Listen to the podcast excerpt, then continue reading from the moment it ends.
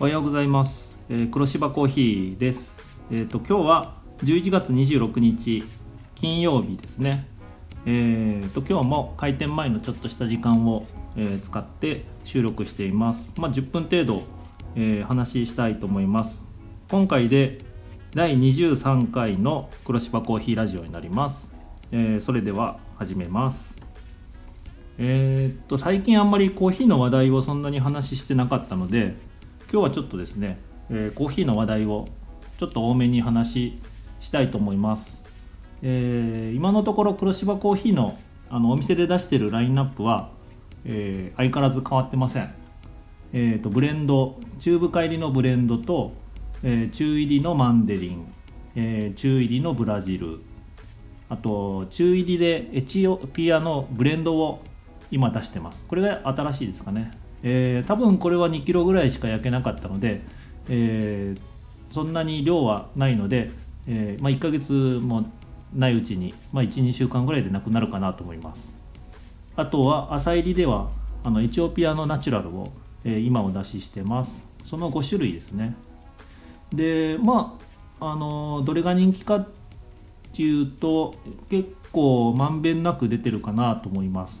あの、まあ、苦味寄りのあの方が好きなのはよ比較的マンデリンがよく出ますね。個人的にもマンデリンが好きなので私も。あのマンデリンは継続して出すようにしてます。それから朝入りではエチオピアしか今のところないんですけどエチオピアのナチュラルが、まあ、独特な味わいあのブルーベリーとか、えーちょっといちごっぽい風味がするので、えーこれはハマった方はこればっかり飲む方が多いですね。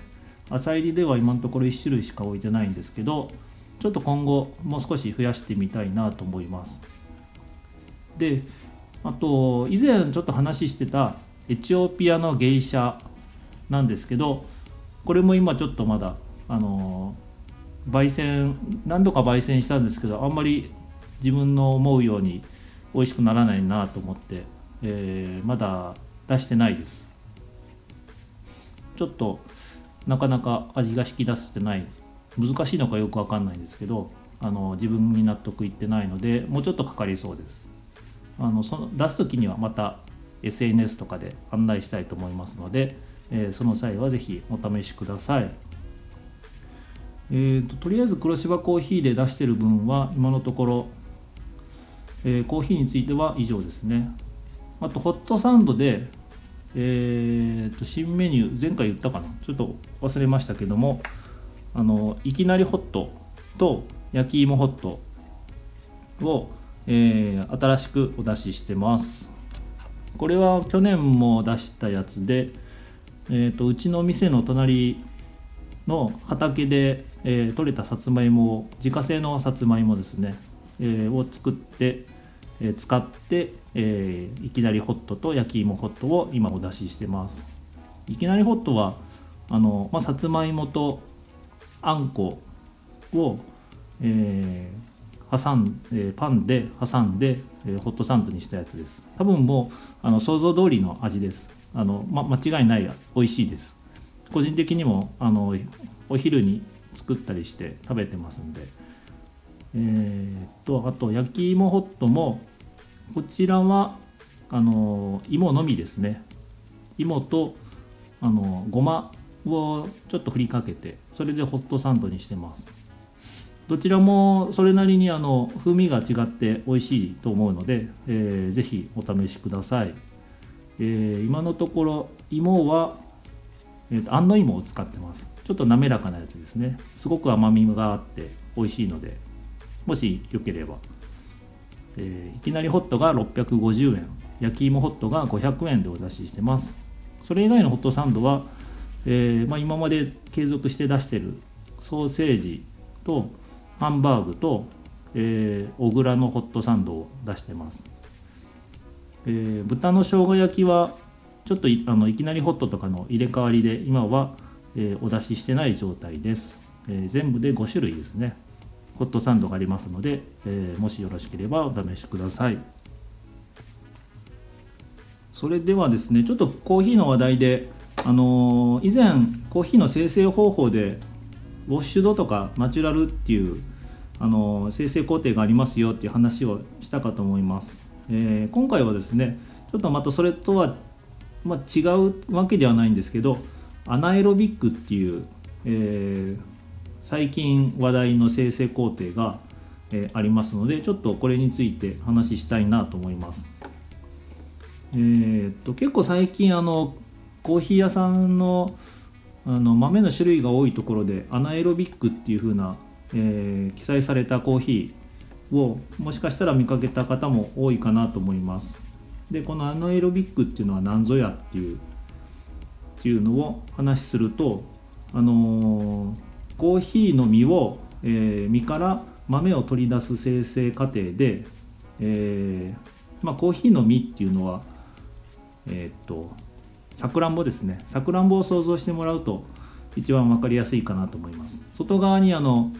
果実があってその中にさくらんぼと同じように、えー、種があってその外側種の一番硬い外側の部分を、えー、取り除いて中の、えー、コーヒーの豆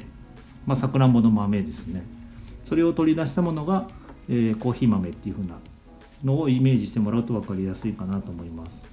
なので基本的にコーヒーっていうのはあのコーヒーの実は果実ですね。っていう風な表現をされるんですけどその果実を取り除く段階で、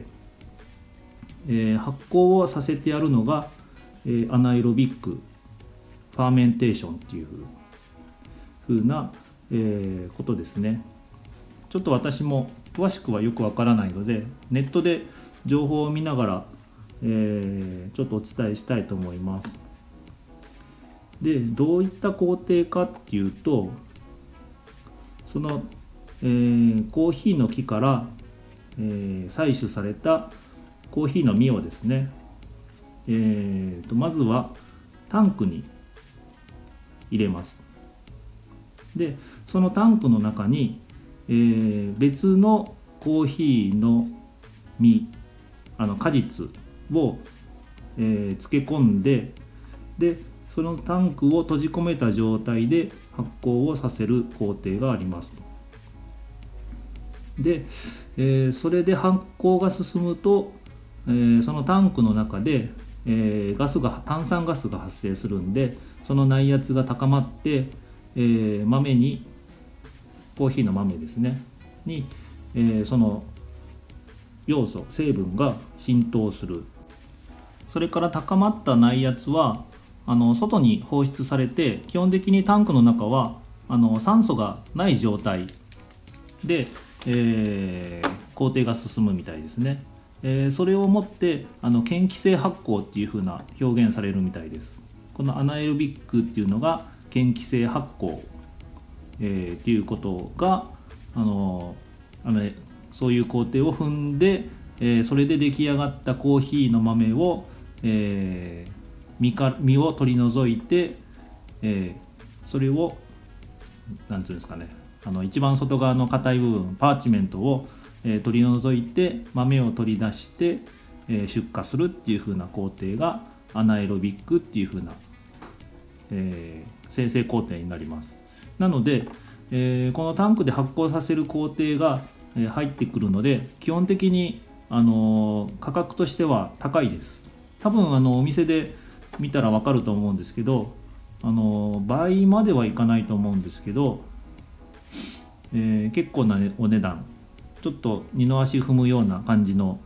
え価格になってると思います。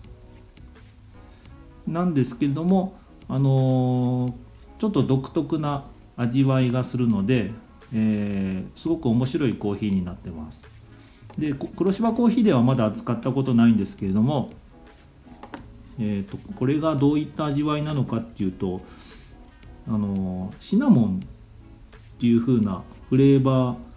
が強めに出るっていう風なことを今見てるサイトには書いてるんですけど私が飲んだあのアナエロビックのコーヒーはちょっとすっきりしたナチュラルのえー、味わいだったですね。まあ、これも多分あの国によってとか農園によって全然変わると思うんですけどもあの個人的には、えー、ナチュラルの、コーヒーの豆をちょっと強めに出したかなというような味でしたでこれもあの最終的な生成工程はあのタンクで発酵させた後に、えー、水洗いするウォッシュドあと天日干しするナチュラルっていう風な形を、えー、踏む出来上がる味についてはあのそれぞれ違った味わいになるのと思います。っていうのが、えー、 anaerobic fermentation。最近流行りの、えー、精製工程ですね、えー、この精製工程は結構あのアメリカじゃないアメリカ、まあ、アメリカがコーヒーのあのメインの市場なんですけど、えー、これでコンテストとかあの、まあ、日本でもあのコンテストとかあるんですけどこれでもあのアナエロビックを使ったコーヒーが主流になりつつあるみたいですね。えーと、黒芝コーヒーでもそのうち扱ってみたいなと思うんですがなかなかやっぱり価格の面でちょっと厳しいかなっていうところがあるので、えー、ちょっとまだ今後検討中のところですね。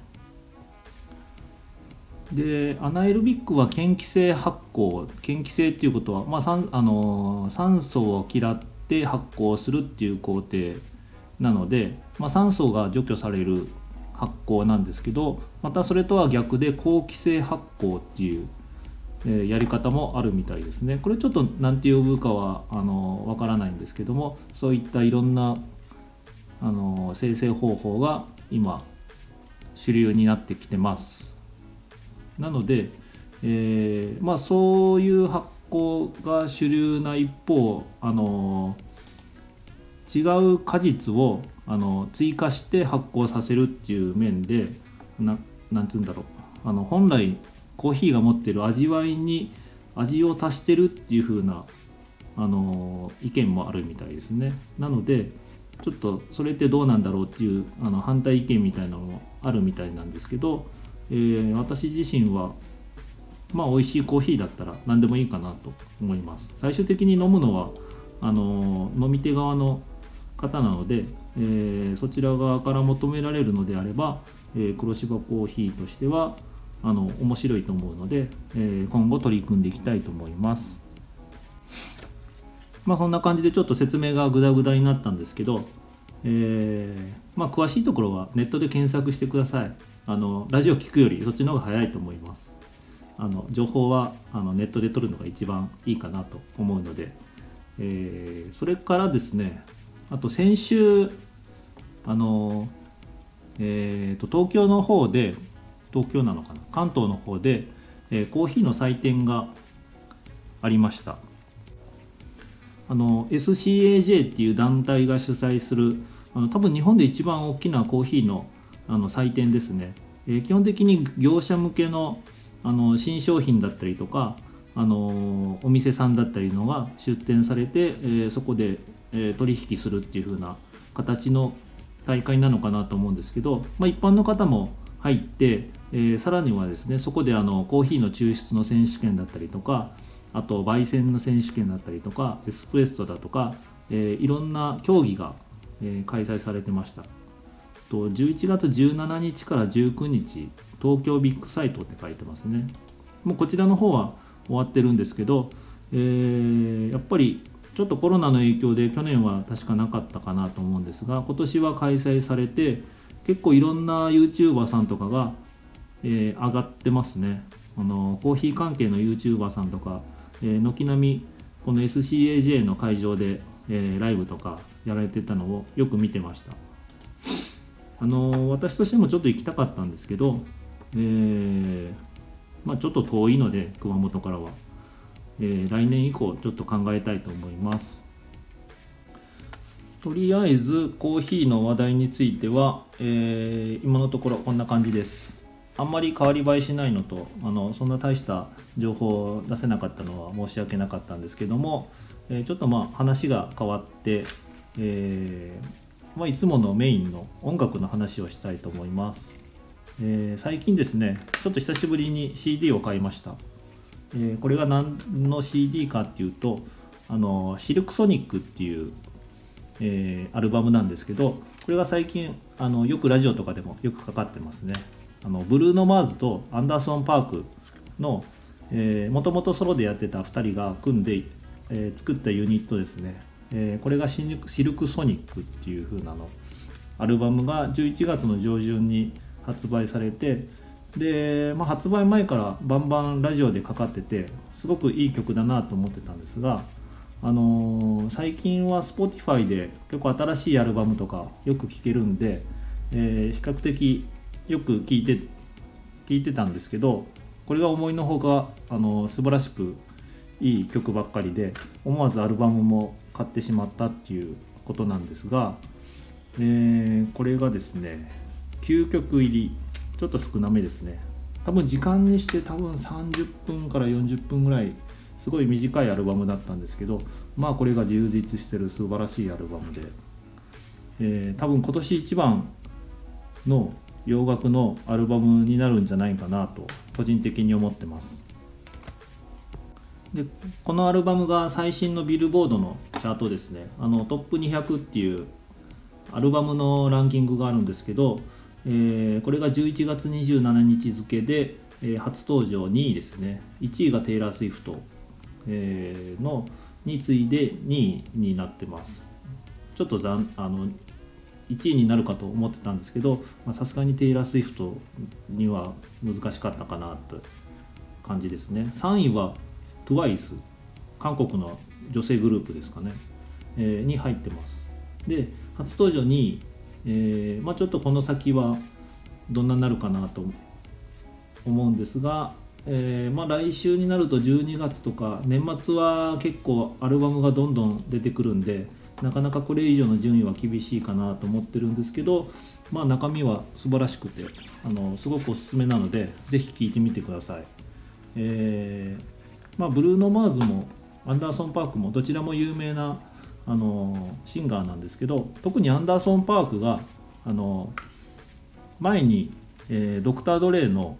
あのコンプトンっていうアルバムがあるんですけど、えー、これに結構大々的に参加してたアーティストがアンダーソン・パークでどっちかっていうと個人的にヒップホップ寄りのあのシンガーなのかなと思ってたんですけど、えー、どうも最近は、えー、ブルーノ・マーズとか組んで、えー、すごいいい感じですね、えー、このユニット自体がなんかもう70年代とかその辺のソウルをあのイメージした曲作りっていうか MV とかもすごくあの昔風な、え、いい感じの MV とか面白いのでもう軽くネタに振ってるぐらいなあのだいぶ突き抜けた感じの MV なので是非見てみてください。面白いですね。曲もまあほんと素晴らしくて、えー、9曲あるんですけど全部で、えー、まあ、どれも本当いいのでおすすめです。まあこんな感じで相変わらず適当に喋って18分過ぎてしまいましたけども、えー、まあ、今日も身も蓋もないような話ばっかりだったんですけどこの辺で終わりたいと思います。次はもう12月に入っちゃうんで多分年末年始の情報だったりとか営業の予定だったりとかですね。あとはクリスマスとか毎年あの限定のスイーツを出してるんでその辺の情報を出せたらなと思います。あの、まあ、その辺の情報は都度 Twitter とか、えー、Facebook、インスタとかやってますのでえー、その辺りでチェックしていただけるとありがたいです。あとそれから質問事項とかがあればこのスタンド FM で、えー、匿名でレター機能を送れる機能がありますので、えー、ぜひその辺で送っていただいても構いません。あと Twitter の DM とか、えー、そういったものでも構いませんのでもしよければ送ってください。それではですね、えー、第23回の黒芝コーヒーラジオこれで終わりたいと思います。ありがとうございました。